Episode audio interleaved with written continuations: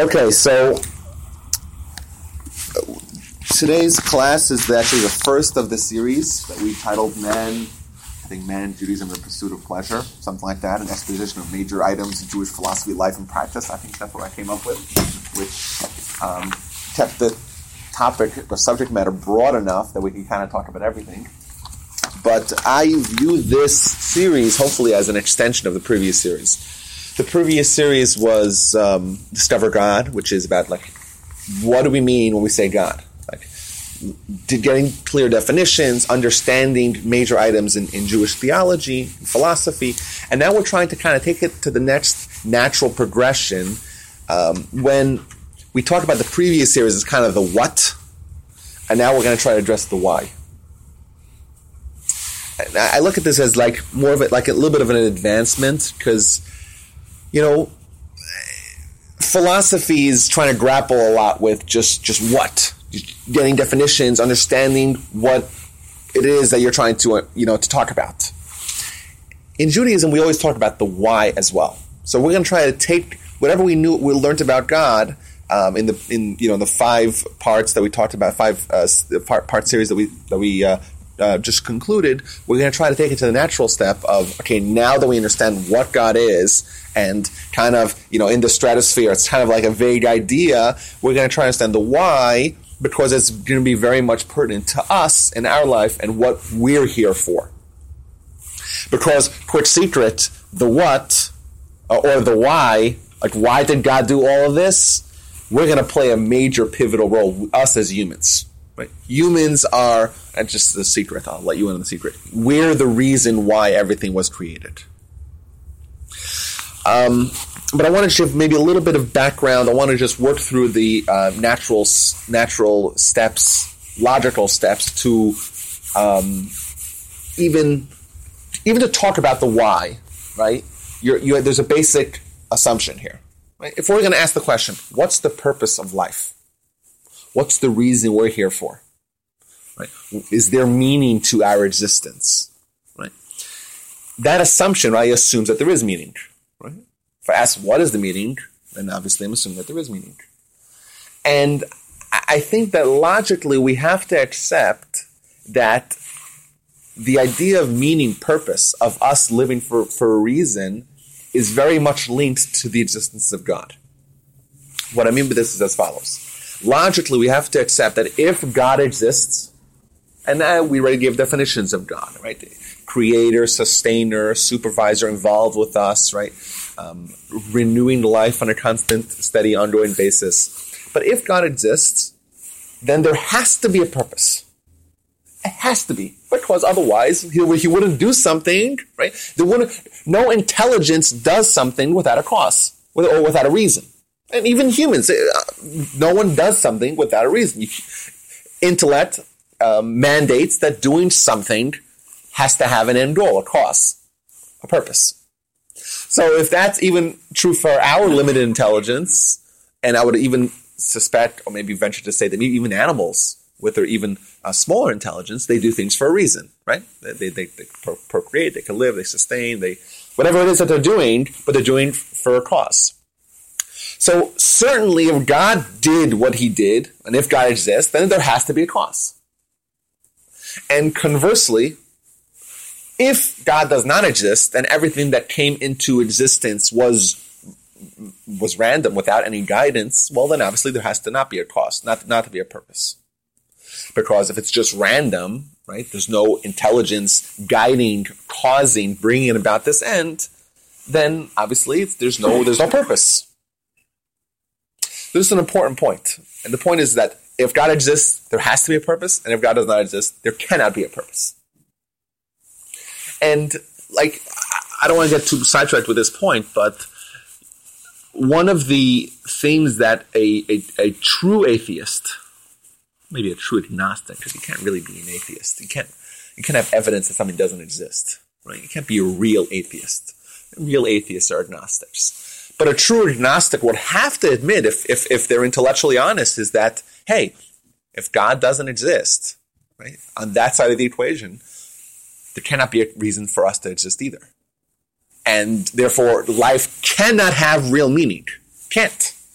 Maybe we're able to per- perceive meaning because, however, we came into uh, existence, where we came in with the with the receptors of pain and pleasure, and therefore we have a certain amount of pleasure when we cause pain to someone else, and we have a certain amount of pleasure when we do good. So there might be a value of doing good because it feels good for me, but but on a deeper sense, having real meaning and having uh, uh, doing something for someone else or uh, true morality cannot really exist if if God doesn't exist.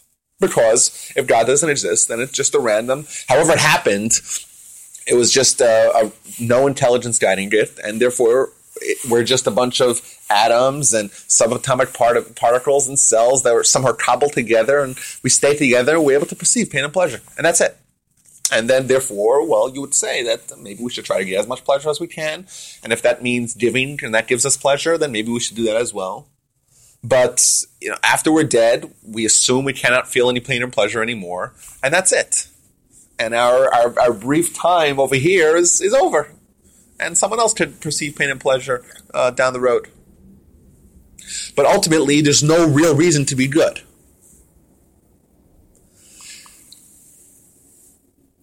and if you're actually going to have this, this argument's been argued before, but um, logically and intellectually, a, the intellectually honest uh, agnostic will have to admit this point. So, we're going with the premise that God does exist, and therefore we have the premise that there must be a purpose. And therefore we're saying, now we're trying to ask the question, well, what's the purpose? Well, why did God do what he did? And before we so that's so, so the first that's that, that's that's the first point. Second point is that we're actually going to have a really hard time with this, and there's going to be somewhat of a of a catch twenty two, uh, because the second you accept the Jewish definition of God, you're accepting that God is lacking nothing. And so, God being the intelligence but also lacking nothing, what would compel him to do something to accomplish a certain goal? Well, God doesn't have any limitations. So, what could God have been lacking that would have compelled him to change the status of pre world? Right? Just God exists. He lacks nothing. What's he trying to accomplish? by creating the world and creating mankind and creating all the animals and the trees and the galaxies and the stratospheres and the cosmos. Right? There has to be a goal that God tried to accomplish. Hence, the goal cannot have been accomplished otherwise. Well, Rabbi, you told us that God, by definition, cannot be limited. Cannot be limited. Is lacking nothing. If he's lacking nothing, then what can he possibly trying to be to accomplish by creating the universe? He's obviously trying to accomplish something. Well, that he, he hadn't had earlier. So it must be he is lacking in a certain measure. But wait a minute, he said, Rabbi, you said that God's lacking nothing. Is it physically nothing or intellectually nothing? Lacking nothing. So we just put ourselves into a little pretzel, into a corner. Right? We had we gave very clear definitions of God, right? At least to the best of our ability. We said God lacks nothing, but we said that if God exists, there has to be a purpose and therefore God did something to accomplish something. But wait a minute, Rabbi, this doesn't make any sense. You told us earlier that God's lacking nothing. If he's lacking nothing, well, how could you say that he's trying to do, accomplish something by creating the world and having some goal that he wants to accomplish? What do you mean he, he's lacking nothing? He gave without wanting, needing anything back for himself. That was the the initial um, part of creation. That's what was special about was he had no needs but he wanted to bestow pleasure and give, mm. even though he didn't need anything for himself. Mm. Okay, does anyone hear what Dan's saying? Dan's making a very it's a very fine distinction, so it's important to to flesh it out. I, I agree with you one hundred percent. I think you hit the nail on the head, and that's one of the traditional. Altruistic isn't one of the adjectives we usually attribute to God, but that's that's what he's describing. Well, it's it's more than altruism. We could say that on a certain level, God was lacking something, and I think this might have been what Vitali was trying to say. Uh, essentially, God Himself, right, has no limitations, But by the very existence of God pre-world, there was something that he couldn't do just by accepting his the definition of, of what God is. Uh, we, we, we might have mentioned this in the previous years. I think we did. Um, that we, uh, the, the, you know, that silly question that some of us have, have heard maybe too many times. Um, can God create a stone that he cannot lift? Anyone heard that one before? We.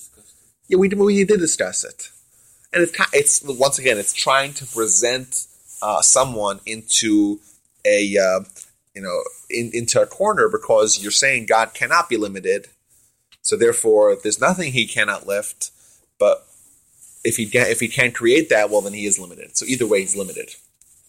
So either way, you have a problem with your definition, and and the answer to that question is going to be similar to the answer to our question. God cannot change what he is. Hence, God cannot limit himself. Hence, God cannot create limitations for himself. Hence, God cannot create a rock that he cannot lift. Because by doing that, he would limit himself. And God cannot limit himself. So, yes, God is limited, but he's limited in his ability to change himself, but because he himself is not limited. So it's, it's somewhat of a fine distinction I'm trying to make here. Does, does it, is, Sophistry comes to mind. huh? Sophistry comes to mind. Sophistry? What does that mean? Sorry. Sophistry? Yeah, it's when an argument Educate is me. created. Yeah. I think it's a Greek, Greek word. When Yeah. An argument is created which really for the argument of its for its own sake. When it doesn't re- really answer the question but takes you in a whole new tangential direction. Yeah, so it's like, uh, you know, creating a, So instead of yeah, like, making a point, you're just making an ar- argument. yeah. Um, so I think we're going to have to use that same kind of um, logic to address this. By definition of, uh, by accepting Jewish definition of God, we're saying that he himself is not limited, but his status, his situation can be that he cannot do some certain things. Like he can create a lot, a he can't lift, and he cannot, like Dan said, he cannot give if there's nothing else besides for him. Right? God existing in a world uh, or in, in in existence that there's no world, right? Pre the world, God was limited that God couldn't give. And like Dan like Dan said, according to Judaism, this is one of the reasons we have two reasons. We'll get to the other one. One of the reasons why God created the world is because God was limited that he couldn't do something that he wanted to do, which is to be to be giving. Because how could you give if there's no one else to give to? Therefore, God created the, the world, the universe, created animals and angels and people to give to people. There's this other point we're gonna, I'm, I'm, I'm gonna explain a little, uh, uh, you know, at greater, at greater length. Right? The first answer that we have to our question of why did God create the universe was to give, and maybe even more precisely, to give pleasure to people. okay, that's the first answer. Second answer is that God's monarchy or kingdom was lacking. What do we mean by that?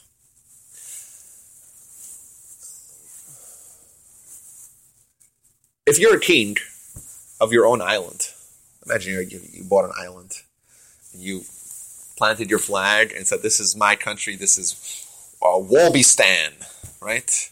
Or uh, yeah, um, America, and you're, but you're the only person there, right? Are you really a king or not?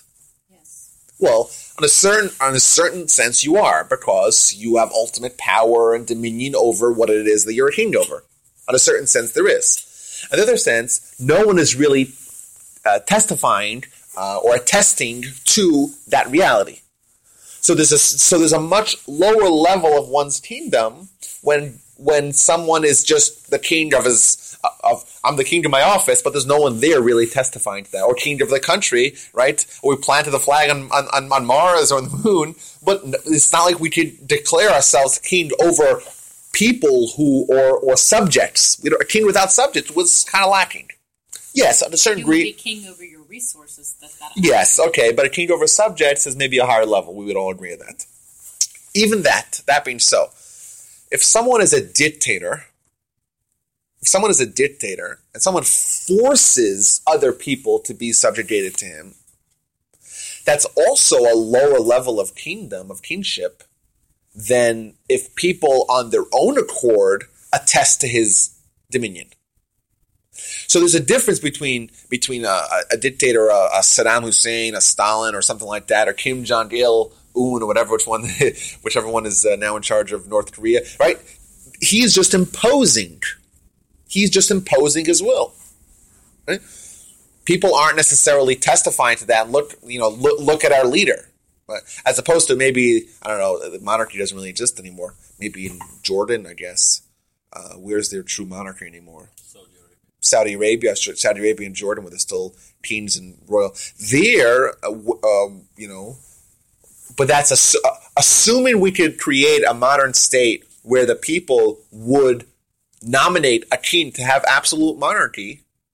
That would be the greatest level of monarchy of kingdom. How is this relevant to our discussion? It's relevant because the other answer to this great question of why God created the world is because God wanted to complete his kingdom by creating the world, hence he'll have subjects. But even that is only the beginning because God is God's all powerful. God's in control anyhow, irrespective of whether or not we agree upon him. Even, even the atheist God controls him, right?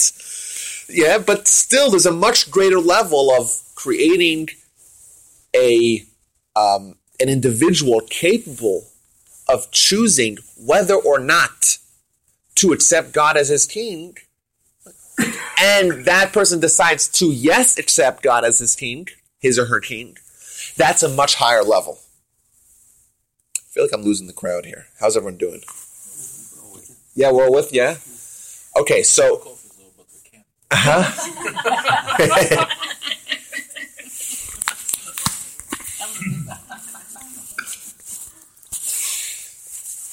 I want to just maybe um, say this point from a different angle, right? God created angels. Angels are not capable of choosing. No free will. They don't have free will. Right? They're purely spiritual entities. They're much more spiritual than we are, um, at least the way we are currently composed. Um, and the angels all testify to God's king- kingdom. Right? They don't doubt it. And on a certain level, the animals know it as well.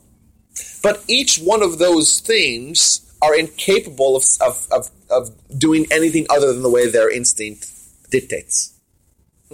Angels and animals are kind of similar in a way. Right? Angels are pure spirituality, not capable of making choices because they don't have any physicality, any materialism. Animals are pure physicality, pure instinct, no spirituality, hence not capable of making decisions either. So God could have created animals, right? And the animals, yeah, God, God, right, right, yeah, sure, sure, God, and then He'll have maybe a level one monarchy, but it's monarchy where people don't have choice to people, right? It's a dictatorship, so to speak. So yes, God is a king, but that's not the ultimate. So God wanted to create humans, humans as being half beast, half angel, body, soul, physicality mixed with spirituality, hence being constantly strung between these two polar opposites, granted the ability to favor one or the other, therefore granted the ability of uh, identifying more with the soul, right? identifying more with the body, being more angel-like, being more beast-like, being more animal-like, capable of making just choices, right? Guided by an intellect to enable them to actually notice that. means the intellect is the key to help us make this identification, right? It's the it's the tool, so to speak, that you could use to strengthen your spirituality.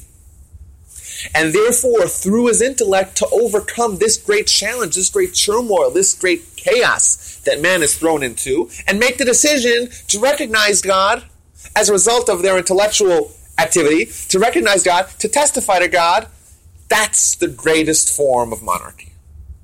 That some someone, some entity that has the ability to choose otherwise and independently is granted the, the ability of free choice? Free choice, which is unguarded, right? Un, unregulated by God Himself, right? God, well, to, that, that statement could be mis- misinterpreted, but almost always unregulated by God, right? Hitler was granted free will to do whatever he wanted, right? That's a, that's an element of that, that's a that's a, a description of God letting people do what they want. So therefore, man with the free will to choose one way or the other, the ultimate goal in the universe, according to the second opinion, is that man, right, with the free will to choose one way or the other, to choose to choose to believe in God and to independently testify to that. And there's no greater kingdom for God. And that God was lacking. He didn't have that before he created the, the world. And that's the purpose of the world. You know, uh, Rabbi Cohen talked here a few years ago, and he had one little step in there that was different. That first he created us spiritually to bestow pleasure on us, and without the materialism, he uh, we were just receiving. It, it was the bread of shame story gave. We'll get to that. okay, so I don't want- Yeah. Um, uh, but basically just that we we are the one that said we want the free will, we want choice, so we can get back. One thing that I profess to know nothing about is Kabbalah. Um, I, I don't ever teach it, but um, and I, I'm not going to argue with Rabbi Cohen. Um, he knows it. I, I know I don't know anything about it. You know, but sometimes you you know people think they know something. Sometimes people are absolutely sure that they don't know anything about it. I'm I'm of the latter. I know for sure that I don't know anything about Kabbalah. You Or- can't teach us make a golem. Oh no, absolutely not. Um, I've met a few of them, but uh, so what I try to do is take all the revealed sources, not the hidden sources. So, um, and in reality, we know that Kabbalah um, that wasn't um, unadulterated Kabbalah will mirror what we actually have from the sources, from the ancient documents, from the Torah, from the Talmud, from Maimonides, from Ramchal. The, it, it will mirror each other. So yeah, so you'll tell me at the end if you if you think it uh, it it uh, it mirrors because what you said mentioned bread of shame that's a Talmud. So that I have uh, free license to talk about. Well, it's just the only distinction was that uh, Well, we, we made the choice. We, we we wanted that so we could give. We Okay. wanted to be able to give back to God. We, we, it wasn't true pleasure for us because there's no way to get true pleasures from giving back, and we couldn't give back because there was. Okay, but you're, you're you're a step ahead of everyone else because you're up already into the whole idea of true pleasure versus not true pleasure. I'll show. What ahead of everyone else? No, I'm with him. I, I've been um, studying Kabbalah, so Oh. know where he's coming from. Okay, so um, so we have we have we have two answers to our question. Now, what I'm going to try to do over the whole series, or we'll see how long we talk about this, but is I'm going to try to demonstrate how these two two different answers. Let's go to the answers again. Number one, to give men pleasure. We'll dig in deeper into each one of them. Um, number two, to, be God to give. Right. Number two, that God's kingdom should be um, on a much higher level. These two things are really the same answer maybe just different ways to view the same thing. Uh, that's going to be like an underlying theme, but hold the thought because we're not going to really address it maybe till the end. Um, I don't know if it, we'll get to today or next week or whatever. Yeah. Are spirits. They take material form. Is that the deal? When did it take? Uh, well, every once in a while, like we were told in the Torah, the uh, you know the uh, like what is it? Genesis fifteen. They made Abraham. A few other times when they went to Lot, um, the idea of an, of, a, of, an, of something being pure spirituality being able to take physical form. Um, but even that, it wasn't quite. It kind of looked like physical form. It wasn't really. They weren't really eating, right? Okay, well. It gives the appearance. where somebody was wrestling with an angel. Yes, Jacob. that's. But remember, that's a spiritual battle. Oh, Noah. Jacob, yes, Jacob was so tapped into, he was so, he identified so strongly with his spiritual sense that he was able to engage in a spiritual battle. Yeah. None of us would be able to, because our spirituality and physicality are so mixed up and, and we're, we're so torn, our identity is, is such a mess. It's Something which is pure spirituality would attack us and pounce us and destroy us. No, no, yeah. Um, and yet he's left with a physical limp for the rest of his life. Yes, yes, absolutely. Um, but because as a human, he does have there is a touch point between. There's always if you're alive and you're human, there's going to be a touch point between your spirituality and physicality. As much as they're distinct entities, and as much as you could perfect yourself to have them uh, agreeable and working in unison, and and having some sort of harmony between your body and soul, because we'll see, as we'll see, it's a very chaotic relationship. But as much as you're able to do that, still there's going to be a touch point between your as, as long as you're alive. Uh, and remember, we have the Talmudic statements of Jacob didn't die. Uh, what does that mean? I'm going to try to. I, kind of feel like I'm putting too much information without actually explaining it. So I'm going to try to explain it in a more systematic fashion. So there's two things I want to I want to address here before we move on. Um, number one is the point that he brought up, which is true pleasure versus maybe true pleasure or versus maybe it is fake pleasure. Um, bread of shame point. But um, I want to maybe spend some time to understand the physiology of man as we understand it. Because I, I said man is spirituality mixed with physicality. How does that work? What's the interplay? So, who here knows the Hebrew word for man? Adam, very good. What does Adam mean? We know that in Hebrew, the etymology of a word um, is is uh, is in the word itself. So if you want to know what the root of the word is, you have to learn the word and see what other words are similar to that words. So what is uh, what is a Hebrew word that's similar to the word Adam? Adam. Adam, red. Okay, I like that. Red. I like that. Okay, I don't think of another word that. Uh, like earth or something. Adama. Very good. So the Talmud asks this question: What does the word Adam mean? It says number one, Adama, and number two, Adame, which both sound like the word Adam, right? That one, right? Adam, Adama, Adame. Right? Adam is man. Adama is earth. Adame is similar. To be similar. Similar to what? Adame le'ilyon. Similar to God.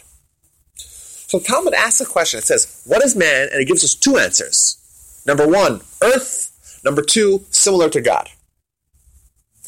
If I ask you a question for a definition, I would expect one answer. I asked for a question about the definition of man. I got two answers. I got Adama, earth, and Adam Elayon, similar to God. What does that mean?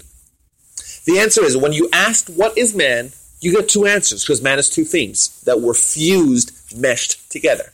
Man is Adama, right? Man is man's body is no different than earth. How do you know that? If you put up someone's body into the earth, it will decompose and become indistinguishable from the earth around it. God created man from the earth. He took earth and made man's body. Man's body is earth. It's the same thing. Yet, man is also similar to God. How's that possible? Because man has a soul as well. The Talmud tells us, I mentioned I mentioned this once before, that as a child is being born, they make the child swear, and they say, You should know God is pure, the angels are pure, your soul is pure. What it did is it, put these three entities in one basket God, angels, man's soul. Were all put into one basket under the headline pure.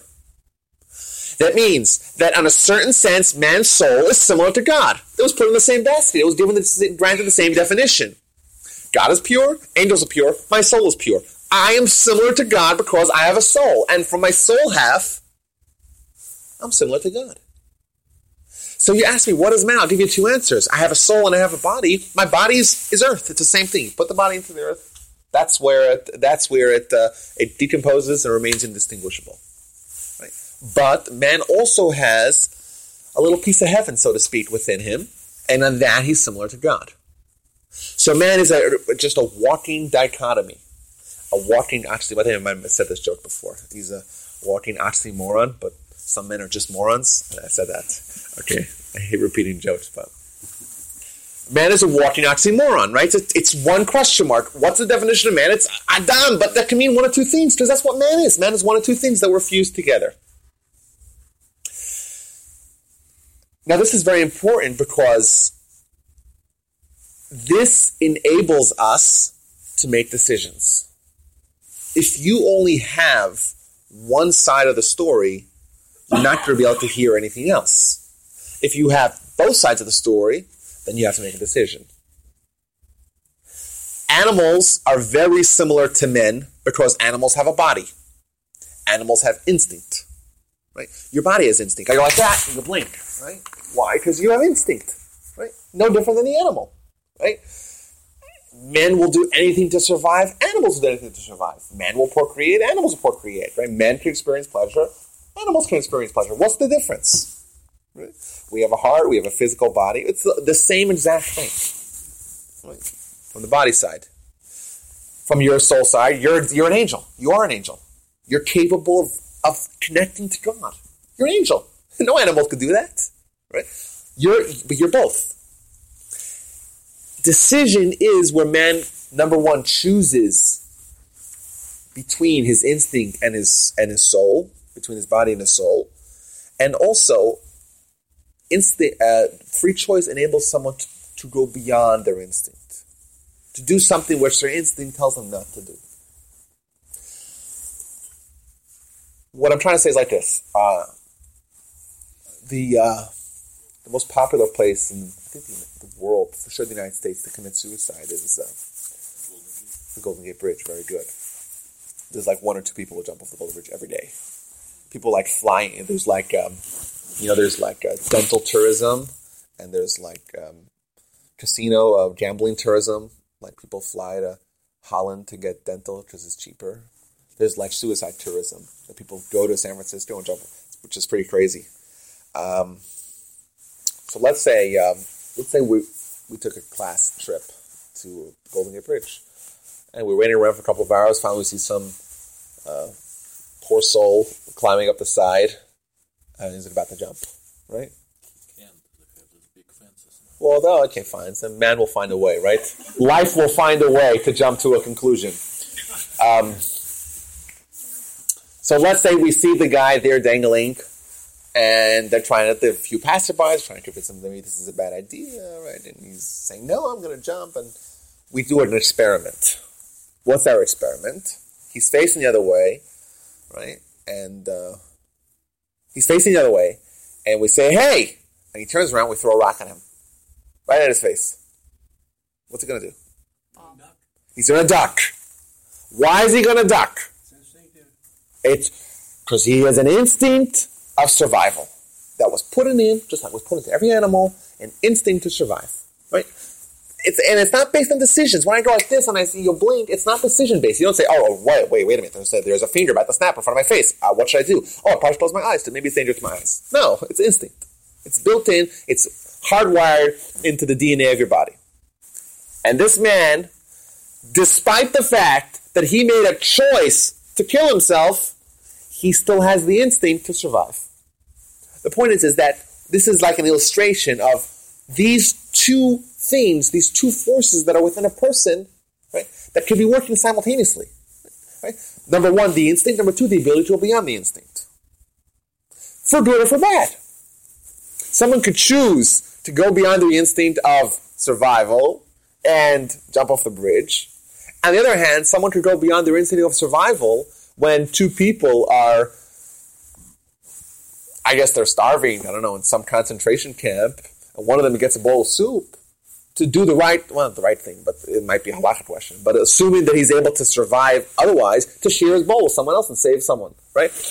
Your survival instinct would say, keep all the food for myself, right? That's what survival instinct would, would, would, would you know, uh, if, if you ask the survival instinct, what's the right thing to do? You keep all the nutrients for yourself. But a person's able to, on a higher sense, go beyond that and do something good because that's their soul talking. And their soul is able to supersede their instinct. So, this puts man at a very unique, this, this free choice puts man as, as the focal point of the universe.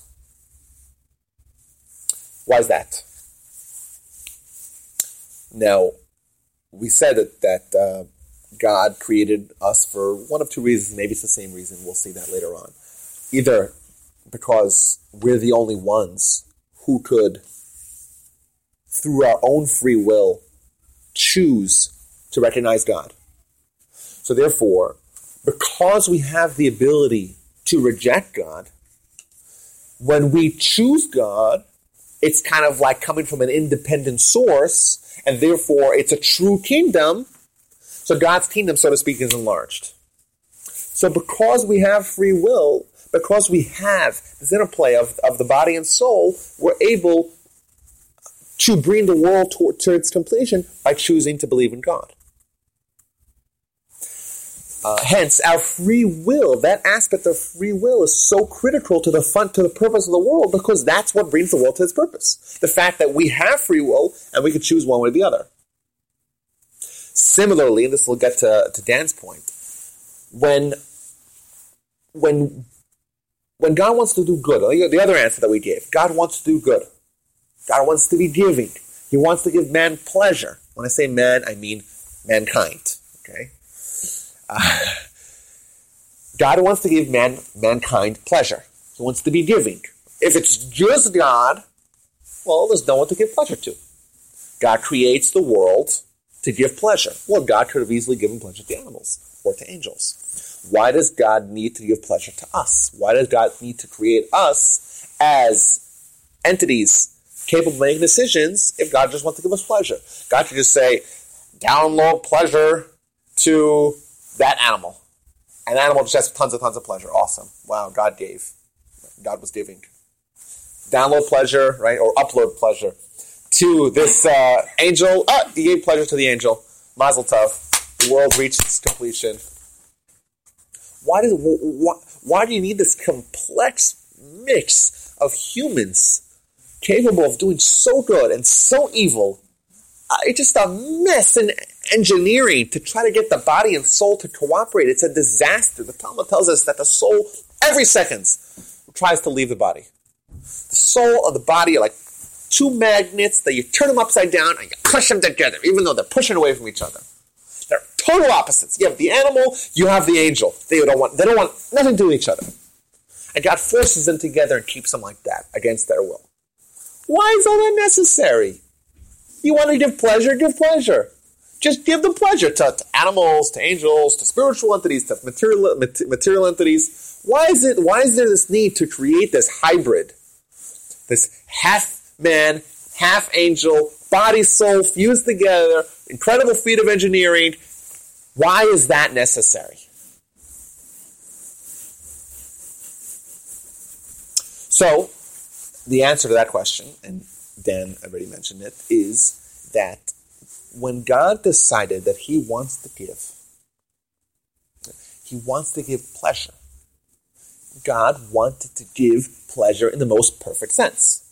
God wanted to be the most perfect giver. God wanted not to just give, but to give on the highest level of giving. What's the highest level of giving?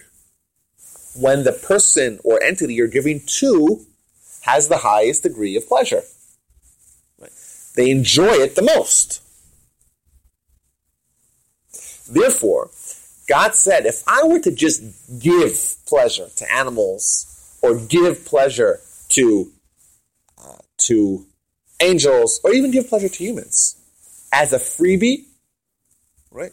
That's what's called bread of shame that uh, Dan mentioned. Huh? They didn't earn it. They got it's it's the free car that you got for your 16th birthday, and you smash that up a week and a half later, right? You have no pleasure in it. But something you work hard, you toil, you accomplish, there's no greater pleasure. That's why people who win the lottery, they're miserable because it's money they didn't earn. That's why parents uh, who work so hard to earn their, their fortune, they give it to their kids who just um, Squander it. squander it, uh, you know, so fast because they don't they don't enjoy. You cannot enjoy something you got for free. There's no pleasure in a free handout. Right? It's like it's like cheating on the test and getting the highest score and then saying, "Oh, look at you!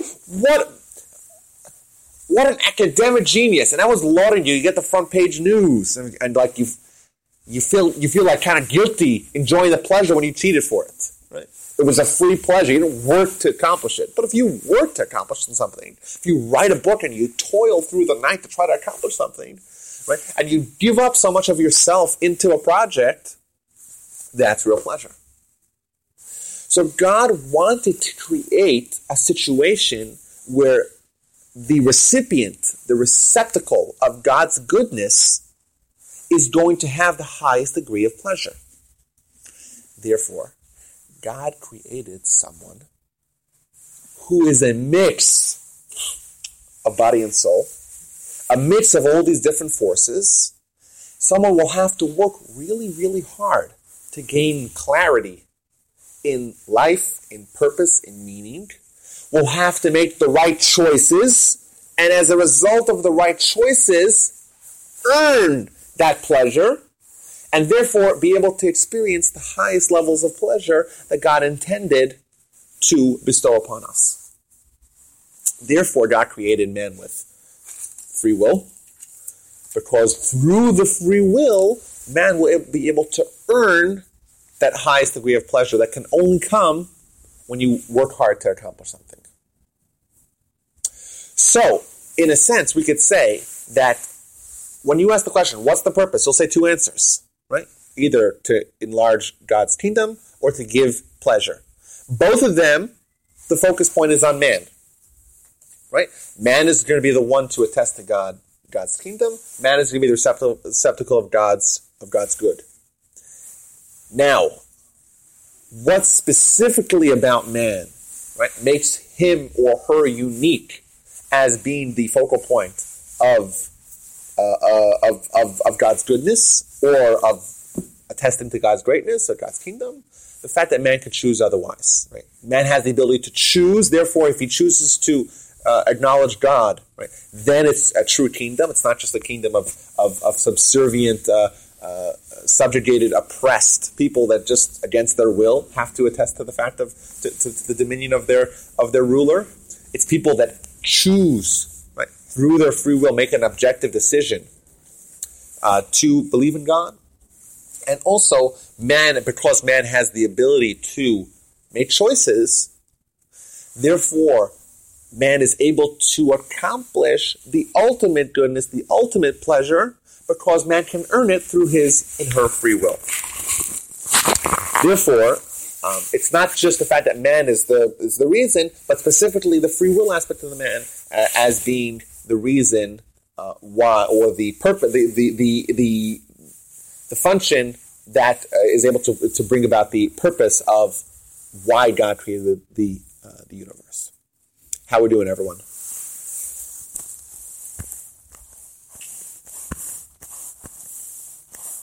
Hmm? I don't hear anything. Yeah, I want comments. I just have a question. This aspect of this justification of free will given to man, Yes. is it unique to Judaism or it's also the same line of thought goes to Christianity? Or That's a very good question. How do the Gentiles fit in this? Now, having a soul is unique to all humans. If you look at Adam, Adam was created twice. You just read Genesis chapter 1. Adam was created twice. And you're like, well, wait a minute. We, we, just a few pages early, we created Adam. Well, why are we doing this again? Uh, because Adam was created twice, because Adam means two things. Because man means two things. What does man mean? Well, man means number one, the body, number two, the soul. They're two separate creations that were fused together. So therefore, it's two separate things, and therefore, all men, all humans, have free will. Hence, all humans are um, humanity as a whole is the purpose of of um, of God's creation. How Judaism views the Jewish people's responsibility versus um, versus uh, what the, how the Gentiles are going to play a role in this is that we're going to be the ones who are who is going to be the uh, the impetus to bring the world to recognition of God. And yeah, we say that these that Gentile have pleasure as well, of course. Gentile could choose, make, make make the right choices as well. Right? We have the responsibility of making sure that the world is a moral world, uh, making sure the world is going to recognize God, and therefore, um, I think all humanity as a whole, like we talk about um, in the end of days or when the Mashiach comes, that the whole world's going to testify to the to the greatness of God, right? But we're kind of the ones who are responsible to make sure that happens.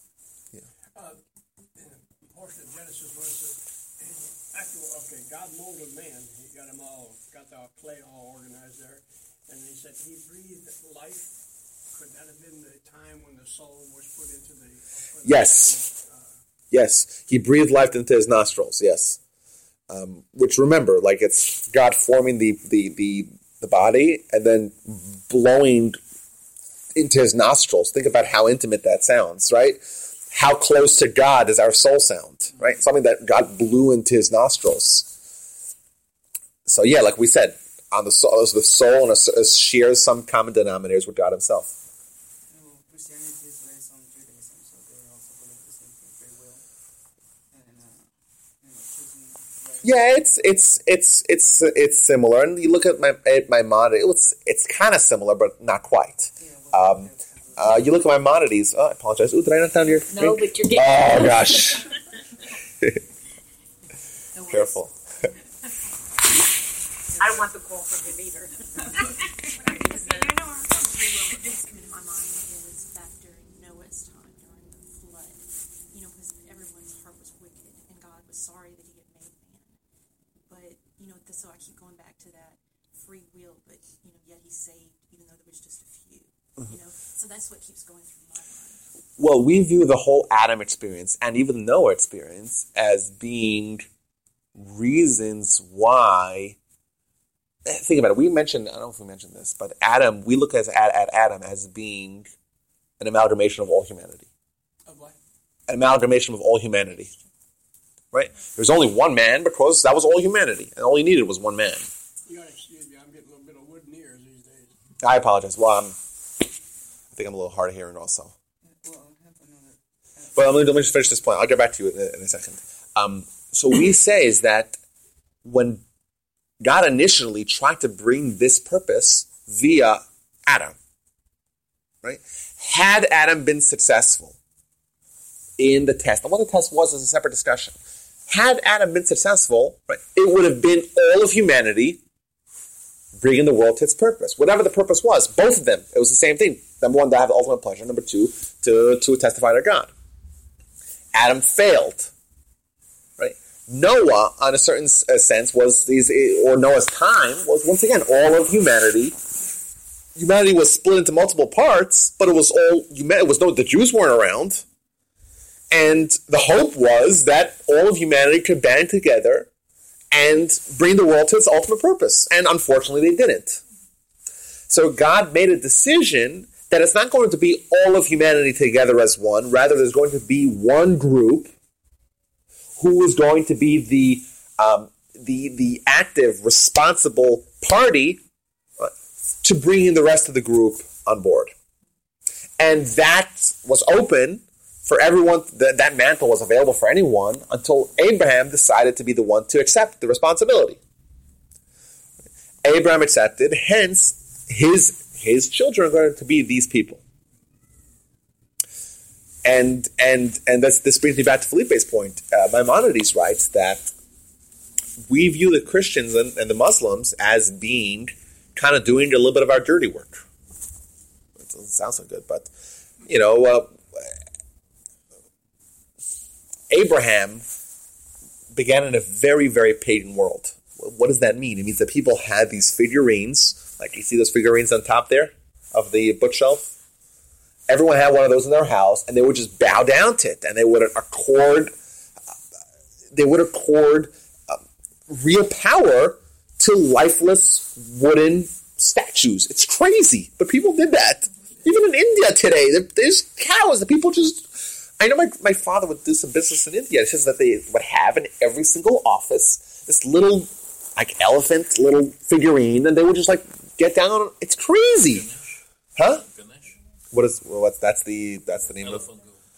Eh, it's outrageous. And that was the world, that was the entire universe. Comes along, Abraham starts preaching this one invisible, infinite God, only one. And that was such a novel idea. And then fast forward even to the Greeks and the Romans had an excess of 30,000 gods, according to Dio Cassius. 30,000! Right? And if you look at it today, like pretty much the entire world, I guess well, with the exception of India and maybe the Chinese, uh, the or, the Orientals, a little bit like much much less uh, religious, but the entire Western world, first of all, understands the idea of one God. The Christians maybe it's a little bit different. It is a little bit different. Uh, yeah, you know, and giving godly powers to a human, we have a big problem with that. But the idea of of, of an invisible God was spread throughout the humanity.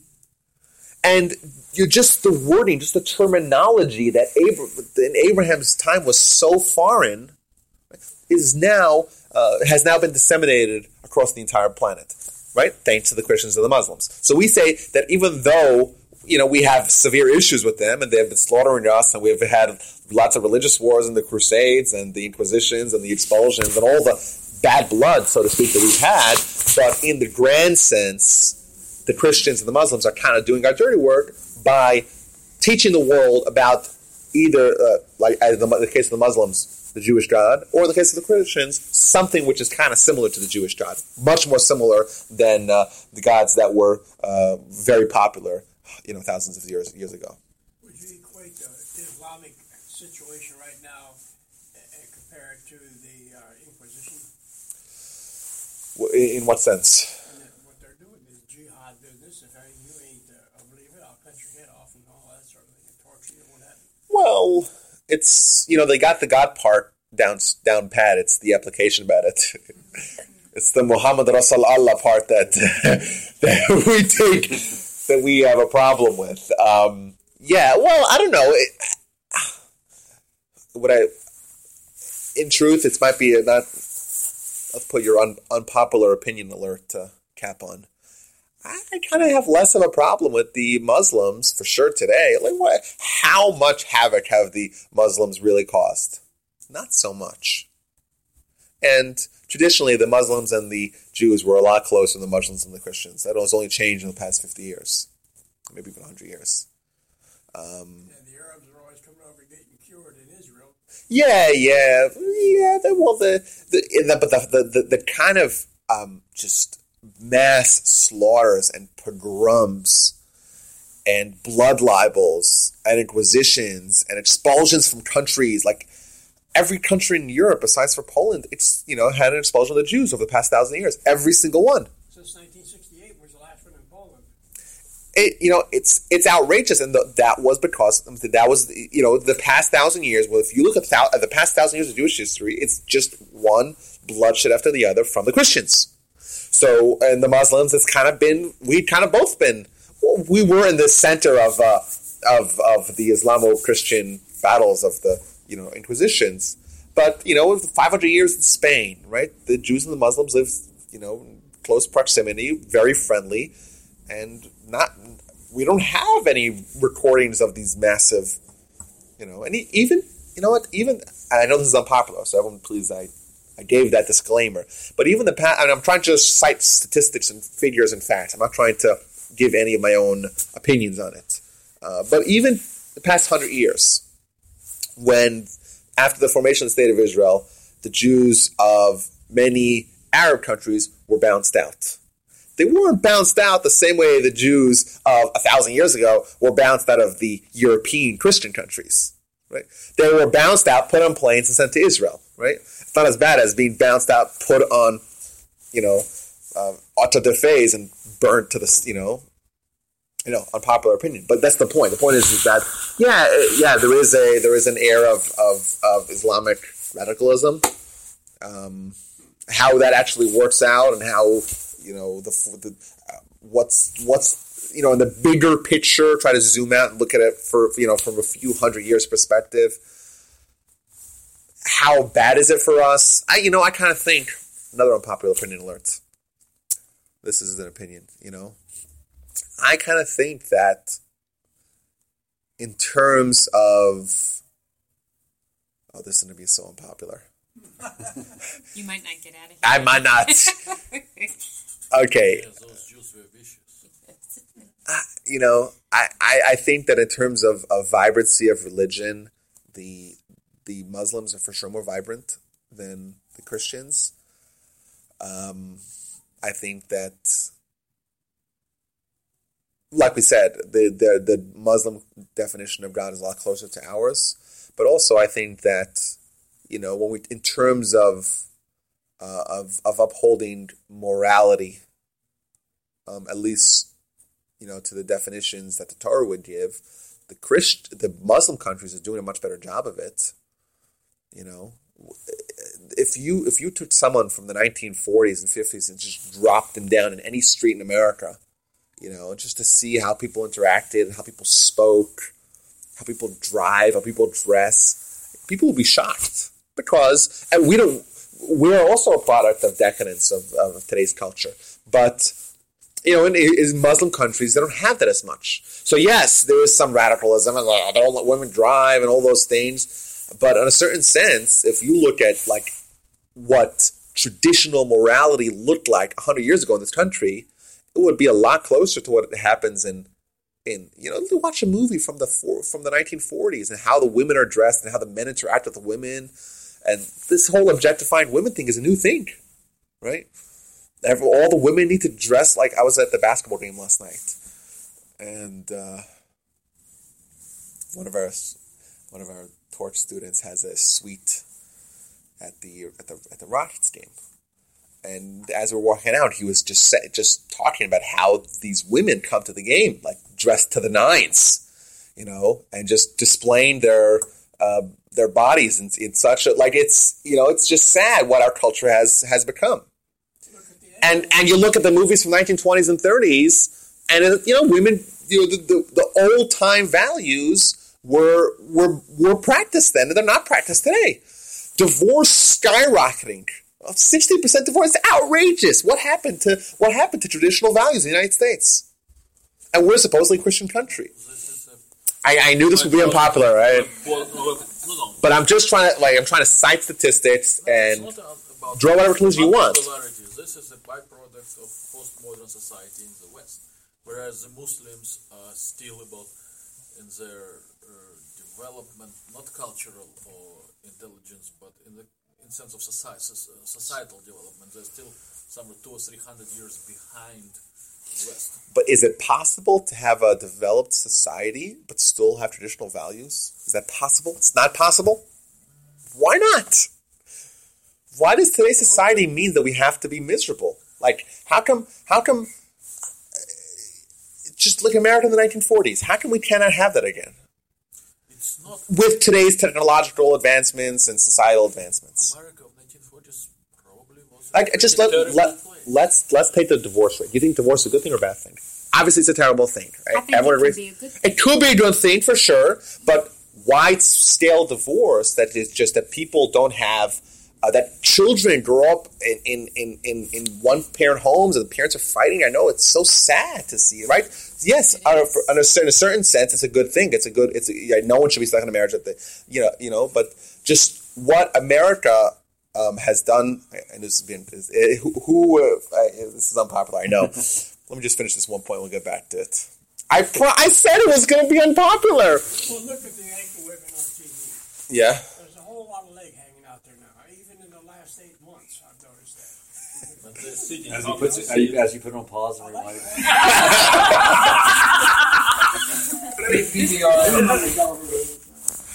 I think one of the biggest challenges is that whether it's the issue of divorce or, or women or whatever it is, I think it all comes back to how do we look at another human? Most of the time, I think in our society, we're looking at them as objects. As Is that a good thing or bad thing? I, it is not, in my opinion, a good thing. Yeah, everyone would agree that objectifying women is a bad thing. Well, we also objectify men. Oh, it's also a bad thing. and. I'm not so sure that that allows us to look at that person and see a human quality there. I think it, it clouds it in a way in which I just look at you and what can I get from you, as opposed to the fact that you are beautiful, you're intelligent, and you have something to offer. Humanity. Well, I think money.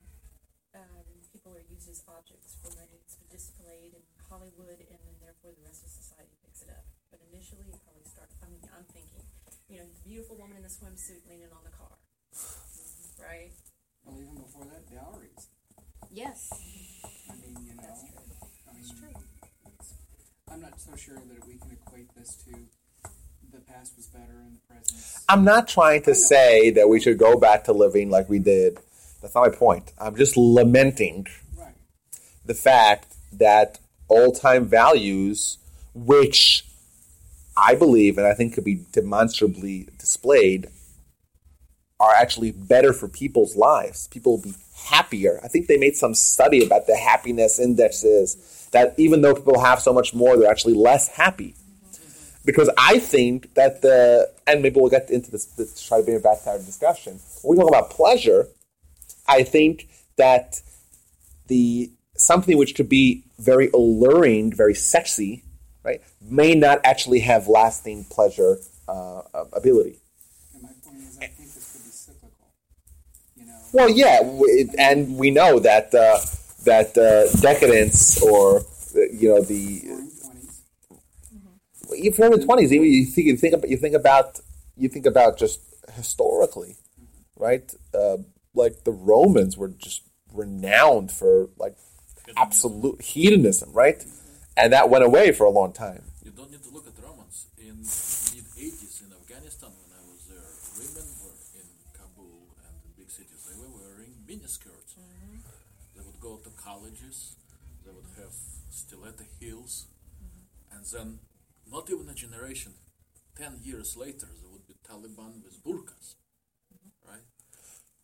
So I think that could be a nice, healthy just medium. You know? Pendulum swings incredibly wide. Yeah. And women are always on the short end of the stick, excuse me. We had that in Iran when I was over there, when I was over at the Shah, and uh, Here go another good Yeah. example. and then all of a sudden, boom! When that idiot Khomeini came in there, you know, I never even heard of the guy, and all of a sudden he's a he's a top dog and he kicked the Shah out. You know, He captured, what was it, 244 Americans? And he That was held in- them for a very long time. The idol. Just getting back to the Yeah. idol. Uh, one thing that I'm intrigued by. Oh, I, I, I'm trying to. Let's, can you help us retrace our steps? We were talking about the idol, but uh, in respect to how Abraham. Oh, someone asked a question about how the Christians, the Muslim, fit into this picture, and we say that they kind of helped us mainstream the idea of one God. Yes, back so, to the idol. so Sorry. two questions. Um, it's not in the Torah. Where does the what's the origins of um, Abraham and the idol shop breaking all the Oh, so that's in It's the a midrash. midrash. That's a midrash. Yeah, uh, that's a midrash, and a lot of what we know about uh, about Abraham is, is is based on the Talmudic um, Mishnah uh, midrash. They fill in the, they fill in the gaps for us. The Torah gives us very little information aside from Torah only tells us what it needs to tell us. So it highlights a few major events. Because remember, what does the word Torah mean? It means instructions. It means teaching. Everything the Torah tells us is, a, is an instruction. So other things that are pertinent for the historical perspective are not important for the instructional value. So therefore, the Torah won't tell it to us. It might be part of the collective Jewish wisdom. It might be part of the Jewish tradition. It might be pa- passed on, and it might be recorded, but it's not part of the Torah. Torah is primarily a book of laws. Laws in the practical sense, laws in the ethical sense, laws in the philosophical sense. So it tells us about only the things that we need to know vis-a-vis laws. So the second question is, um, So even the narrative has has a value uh, with regards to the law. so Jesus, uh, as the Son of God, as the Trinity, the official Jewish position on him, is he considered to be a false God? And the crucifix and the cross, are those idols? Oh gosh, this is going to be unpopular. I mean, This there are is such virgin territory for you. There's a lot of interfaith marriages here, including his. I was actually raised Christian, so this, but this is It's unclear. It's it's unclear because actual documentation of this guy Jesus is historical. Historicity of Jesus is somewhat in question. Uh, even even the Christian books like Matthew, Mark, Luke, and John were all written at least thirty years after after, Jesus purported to have lived and been killed. So, from from a historical perspective, to write something, the only time it appears in print in Christian sources, the first time it appears in Christian sources is thirty years later, uh, is a tremendous gap. And in Jewish sources, we have uh, we have varying accounts about about uh, a guy by the name of Yeshu Hanatzri, which is Yeshu is loosely translated as Jesus. Natzri is from Nazarene, the Nazarene. So There were other Jesuses before. it might have been a popular name. and that's why he clarifies who he is and where he comes from. He says, "I am Jesus from Nazareth." Yes, the problem is we have two people in the Talmud um, who um, who were called Yeshua Natzri. Uh, one of them was about 200 years before the Common Era. So that's about 200 years before, we, like, you know, it's popularly known as to this guy Jesus actually existing. We have someone that could be, according to some sources, placed at that time as well. Um, we view him as being someone who brought Jews away from God. Remember, Jesus wasn't a Christian. Jesus was a Jew. He kept all the Torah. No one denies that. Was he an ordained rabbi or not? No, no, no, no, no, no, no, no. Uh, he was a student of one of the rabbis. In one of the narratives, it places him as a student of a fellow by the name of Rabbi Yeshua ben Prachia, right? Uh, Rabbi Yehoshua, the son of Prachia, is, was his uh, teacher in one of the, one of the Yeshua Nazris, one of these uh, guys who were called Yeshu from Na- um, Nazarene. Uh, so he's viewed as someone who was trying to um, innovate um, unsuccessfully, but he was trying to build this little group within the Jewish uh, the Jewish people. Uh, so he wasn't he you know he never wa- the, the fact that Christians right now don't observe the Torah, right, don't actually keep the Torah, uh, besides for love thy neighbor as thyself. Um, they were they aren't doing what Jesus wanted them to do, right? according to the narrative. That's all Paul's doing. Um, That's but it was called the Pauline Principle for a very long what the, time. what the abrogation of the law, right? Where he he he was the one hundred years later who, uh, took, as the leader of the the nascent Christian movement, uh, he was the one who opened the door for Gentiles to join. He changed. He he he abrogated the law. He said you don't need to keep the law anymore. It's not important anymore. You don't. You can eat whatever you want. You don't need to keep Shabbos. Nothing. There was no the circumcision rites. So well. everything, everything was just was thrown at the door, um, and therefore, well, we kind of we kind of look at Paul as being actually pretty good for us because the way the early Christians looked, it's kind of you know people Christians were indistinguishable from Jews. They kept the same Torah, they did everything, but in their heart, in their they gave some sort of either messianic or godly um, belief in this in this person, which is again which is which is against Judaism. So you have people that look like Jews, they act like Jews, they come to the same synagogues and they participate with you, and they send their kids to the same school, and they come over for barbecues on Sunday afternoon, but they're they're Christians. And they believe either in the Messianic or what Christianity believes is someone in question. Everyone knows that. Um, but they have they have beliefs which are against the Jewish tradition.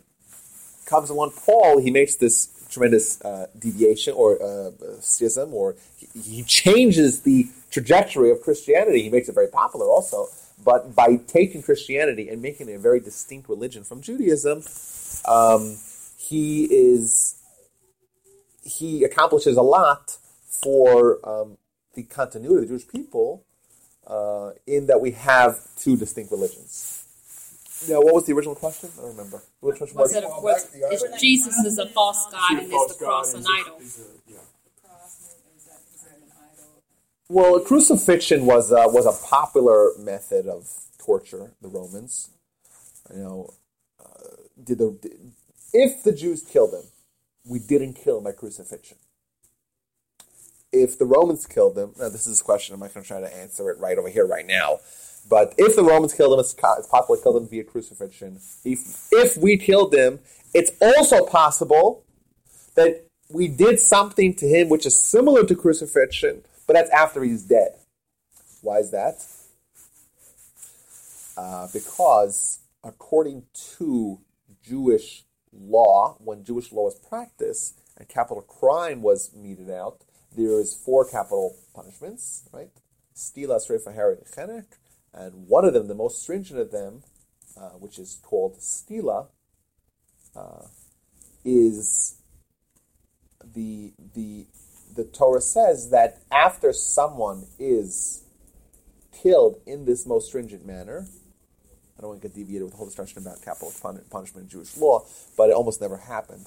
Uh, the Talmud says that if a Jewish law kills someone once every Every years. seven years or seventy years, it's not doing their job. Our job is always to not try to kill people. Right? The only way someone could kill is if they were warned within two and a half seconds before they did what they did, and they said, "No, what? I'm doing it anyhow. I'm doing it spitefully, so I'm doing it. I don't even know I'm gonna get killed." And they do it in front of two witnesses, and the two witnesses are able to withstand this tremendous cross examination that they get by the court. Only then could we possibly kill someone. That being said, one of the laws pertaining to the um, to the to the capital punishment of stila is that they hang someone after they kill him. So after they kill him, they would hang him to display because the people that that get stila uh, are the most. I'll, I'll just finish this point. Are the most uh, egregious offenders. Um, they do the most. It's the most stringent way to be killed, and therefore we want to kind of make a message. We kind of make a, you know, send a message to the people. So therefore, they they're actually hung, but they're only hung for about five minutes at the Talmud. And actually, how they get hung is somewhat in question. Either they, the pole is uh, up against the wall, kind of like a uh, uh, like the longer part of a of a, of a, of a triangle, right? And they put them up against the wall, or something which could be construed as a cross. So if the Jews killed him, they would have killed him via stila, and then they would have placed him up for about five minutes on a cross. Something, or something that maybe could, what could have been a cross. That's the easy answer. Did that answer the question sufficiently? I don't remember what the question was. What the question? The specific asking is, do, do we look at the?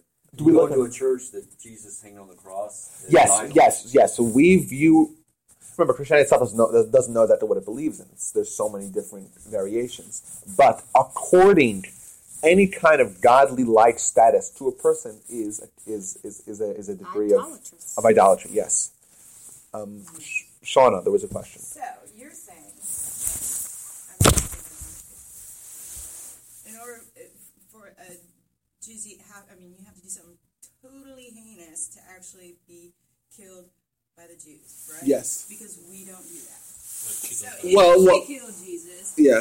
he does it on something really bad. Yeah. Okay. Yeah, So yeah. that- well, we know for sure he did. He he was trying to. Uh, he was developing. He had these very novel ideas. He was trying to be very innovative about uh, about God. About maybe he was a false prophet. Maybe he was teaching Jews to uh, to deviate from from their faith. These are very serious infractions. Okay. These are very serious Okay. crimes. But are they subject to uh, capital punishment? Um, some of them are yes, Is it like under certain circumstances. apostasy or something? Yeah, oh, yeah, or a certain certain. I thought only Muslims do that, What do you mean? killing uh, other Muslims who are in in the United States, the only way that someone could get capital punishment is if they kill someone else. No, not in. I'm And in in Torah law, there's a it's a lot it's a lot broader, but it's almost it's almost impossible to actually get killed. But in the strict sense of the law, there's a lot more than just than just uh, murder. Murder is as well. But if someone uh, rape under certain circumstances, uh, like I said, uh, provided that all the other qualifications, innumerable qualifications, are actually uh, fulfilled, would be uh, in the category of capital crime in in Jewish law. So, if that that being said, uh, if the Jews killed Jesus, we don't know. Maybe they did. Maybe they didn't. Um, uh, the the narrative, the story of the cross, would ha- would would would not be the way we killed him. Okay. The Um, way- the way we were looking at those three crosses on the hill, beautiful crosses on the hill, like you know, perfect symmetry and all that sort of thing. When I was on Golgotha, uh, I went to Golgotha with, uh, I'd like to defy you to dig a hole in the ground there and try to stick up one of great big crosses. And they said that when our guy told us that when Jesus and them got crucified, if that did happen, they were like this because they could not stretch them all out like that. It just wouldn't. It's not Yeah, and also another point is that it's possible this guy Jesus actually never existed. We don't know for sure. We don't have historical documentation of someone who. The only guy we have is Josephus, but every Josephus historian agrees that the little bit that they had about Jesus was a forgery. Everyone agrees. Google it and believe me later. One, So one more thing, I was just talking about the progression of the idolatry. See, I mean, they they couldn't very well put it was not kind of nasty to put a guy up like this. Yeah, And the, then you got the three cross on the hill. See how that progresses? the Rome, the maybe the Romans killed him. Maybe the, the Romans we know were very much uh, favored that method of torture. We know that. We have, uh, like we said, we have Josephus who talks about that, and Yeah, we know but that they. Josephus is frequently wrong. Well, maybe yes, maybe no, but he's he's the historian from that time, you know, and we know for sure that the little bit about Jesus there is a forgery put in hundreds of years later. Everyone knows that. No one denies that. Google, as, as I said. So it's possible that this Jesus character is a composite of different people. Like we said in the Jewish text, we have two people named Yeshua Natsri.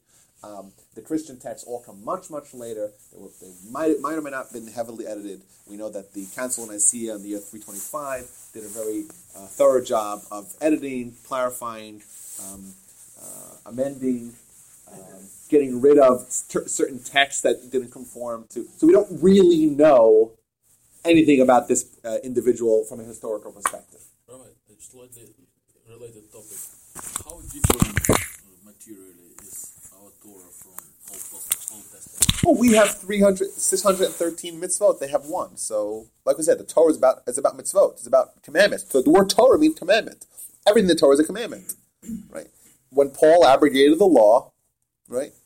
right, I'm saying the New Testament incorporates the Old Testament as well. The point is, in our practice, what we do with it, we have a Torah. Torah means commandments. The Torah gives us lots of instructions, and the Gentiles have one. What's So- Genesis? Huh? Well, like the, the, what they call the Old Testament, the Torah. Yeah. Well, the Old Testament means the Torah. Same That's thing. what they are. there, Yeah. is there a lot? Yeah. Yeah, is there a specific, lot not the? Bible. Uh, Yeah. large, but Old Testament versus Torah. Yeah, well, the Old Testament also includes the books of the prophets and the books of the writings. Um, the Torah is the Torah. Christians refer to as the Old Testament is what we refer to as, as Tanakh. Tanakh, yeah, the Bible. The, the, the, to- the, the Talmud whole and- Hebrew scriptures, the Torah, the prophets, and the writings. Um, I have a, a, a friend who recently published a book where he likes to refer to the Elder Testament and the Younger Testament. Um, because, you know, because it's, you know, the Old, Old Testament means, you know, could imply Old, outdated. outdated, archaic, irrelevant. Um, but the, but his, I mean, there's lots of different historical theories. Um, Yeah, but it, what's what's clear, everyone has to agree that from a historical perspective, if we use the same methods of evaluating historical information uh, that we use elsewhere to Jesus, we don't know for sure that he actually existed. Everyone agrees to that point. We don't have documentation, eyewitness accounts of this fellow that, that is not in conflict with any other eyewitness accounts. Right? The, Jo- the Josephus uh, that that's a that's a forgery. The Christian text that came much later was heavily ed- edited. We didn't know about. We can But testify they to the don't. veracity of that. Matthew, Mark, Luke, and John do not all tell the same story in the same way. Right. So there's That there's is also deviations. a There's challenge. yes, yeah, So the Ark of the Covenant, then. Yeah. It's not an idol, even though. No, they use- no, I no. understand, I understand. But they go into a special area to worship or to commune with God. I'm just trying to get this straight in my mind. So- yeah, uh, yeah. Uh, Or the high priest did. all the vessels of the temple um, were the temple is a like a touch point between the physical world and the spiritual world right? This is like if you were to say in in one sentence what is the jewish idea? You would say that there is some sort of interplay between the spiritual and physical world. That would be it. So therefore it's in our bodies. We could do an action a physical action to have a spiritual ramification.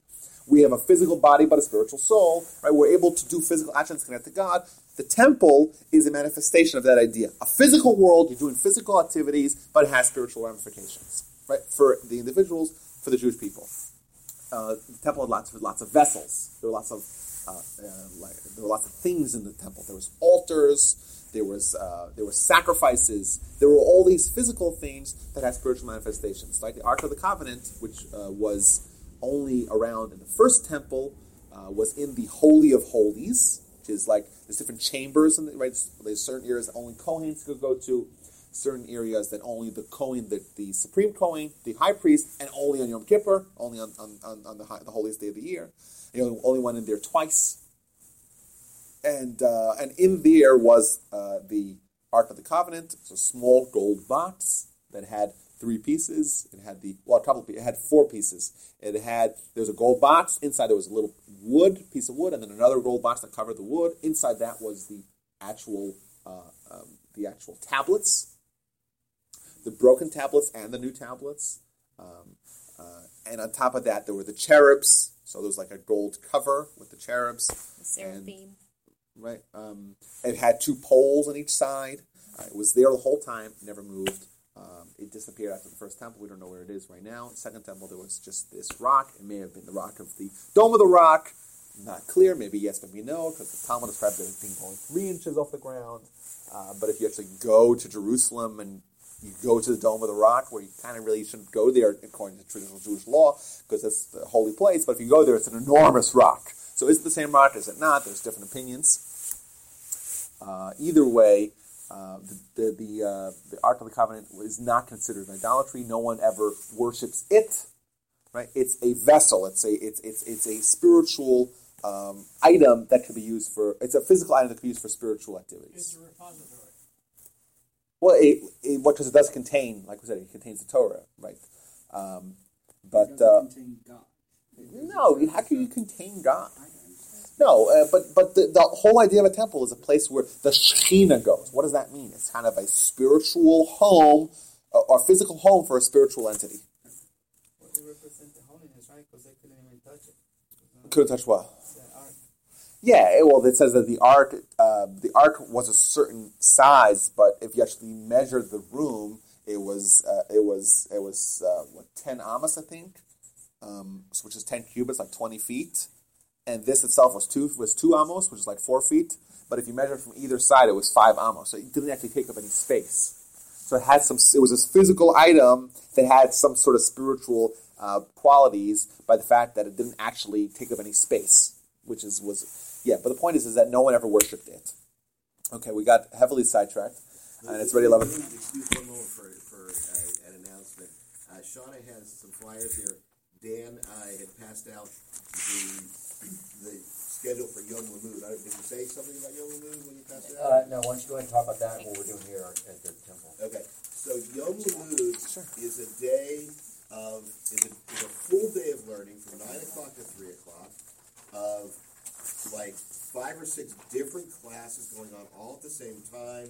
Rabbis and scholars from throughout the Houston area and beyond all get together. It's I forget if it's five dollars or ten dollars or eighteen dollars, whatever it is. It's very reasonable. You go in the morning, you go in the afternoon, whenever you want to go. You take three classes or one class or five classes, whatever you like, um, on a wide, wide range of topics. Um, Uh, the the core of our discussion today, that will hopefully will continue next week, um, is something that I want to make sure everyone just uh, takes home with them.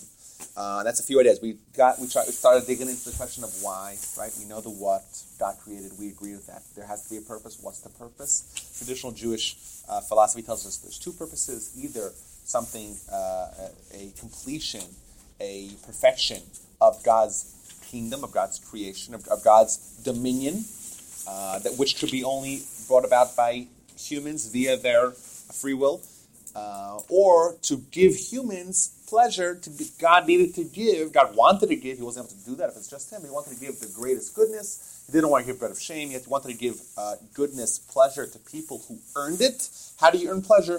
Via your free will. So next week we're going to try to dig in a little bit more about free will, maybe how it works, uh, and also also we're going to, going to try to actually sum up, or not sum up, we'll try to go further into exploration of this idea of pleasure, the pleasure that God wants us to give, and how it's connected to our free will. How our free, how exercising our free will is going to bring us to the pleasure that God had intended for us.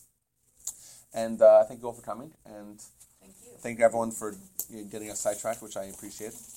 I apologize for any uh, statements that. Uh, yeah.